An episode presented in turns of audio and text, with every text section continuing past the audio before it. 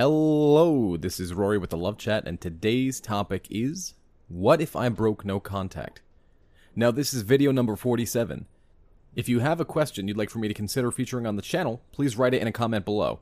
And if you enjoy these videos, please subscribe and hit like so that the channel can continue to grow. Now then, what if I broke no contact? Today's video is for those of you who have broken no contact in some way, shape, or form, be it an accidental like on social media, or be it directly reaching out to your ex, or sending them a letter, or whatever it might be.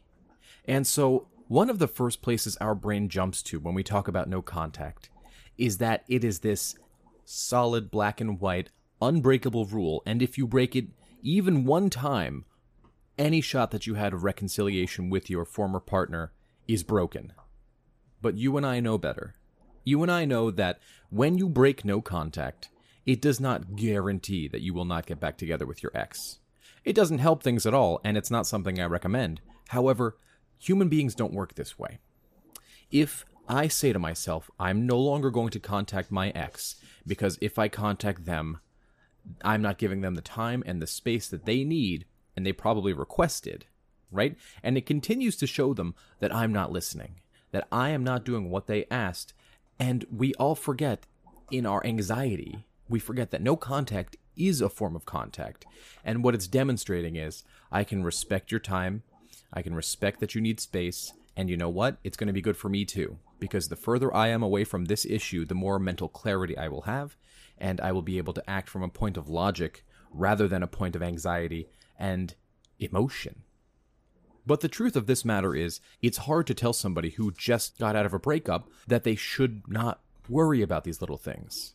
And the main reason is because I like to think that there's a threshold between the amount of times that we can contact our ex. But I want you to be very careful about this, because this does not mean you go contact your ex.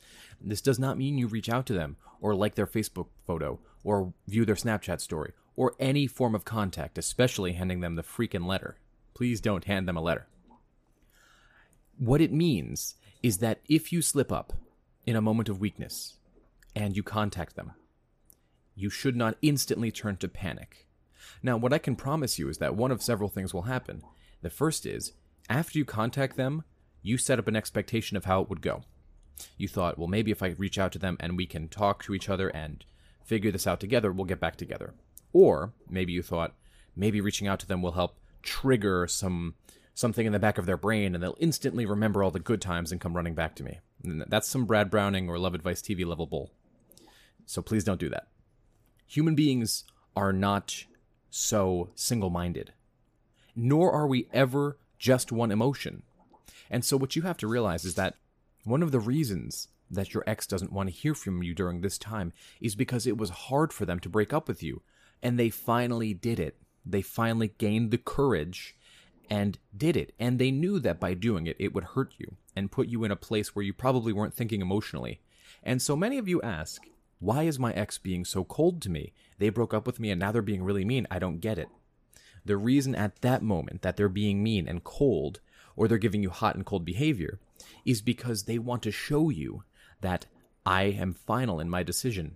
You're not going to turn me around. You're not going to make me change my mind. Because at this moment, they know that that's all on your mind. The only thing going up in your head is, I'm going to change their mind. I'm going to reach out, and I'm going to give them a gift, and I'm going to get to work on all those things they used to complain about at me, and I'm going to show them I can do it. But during this time, they do not want their mind changed. You need to give them the time and the space that they've asked for. So the point of this video is to show you the duality of what we're talking about here. If you break no contact, is it the end of the world? No, it's not, right? But that does not mean go contact them. That means stay away, give them the time and the space, give yourself the time and the space, improve and work on yourself, and let them miss you. Let them wonder why you haven't reached out. That's really what we want them to have, a little separation anxiety, a little wonder. Because when the brain is curious and when it wonders about things, it comes up with 1,000 explanations, and most of those will be ridden with anxiety when the time is right. But that time is not directly after a breakup. And so we stick to this advice. Go into no contact, and do not speak to them in any form. That is texts, that is email, phone calls, Snapchat, Instagram, anything that you can think of that constitutes contact. However, let's be clear about this. We also are not in it to be rude and cold. If you happen to see your ex at a party or on the street, give him a wink, smile, be friendly, be charming, and then go about your business as if you could not be bothered any less. You just don't care. You're not happy, nor are you sad. You're just indifferent. Hey, how's it going? Good to see you. That's what we're talking about.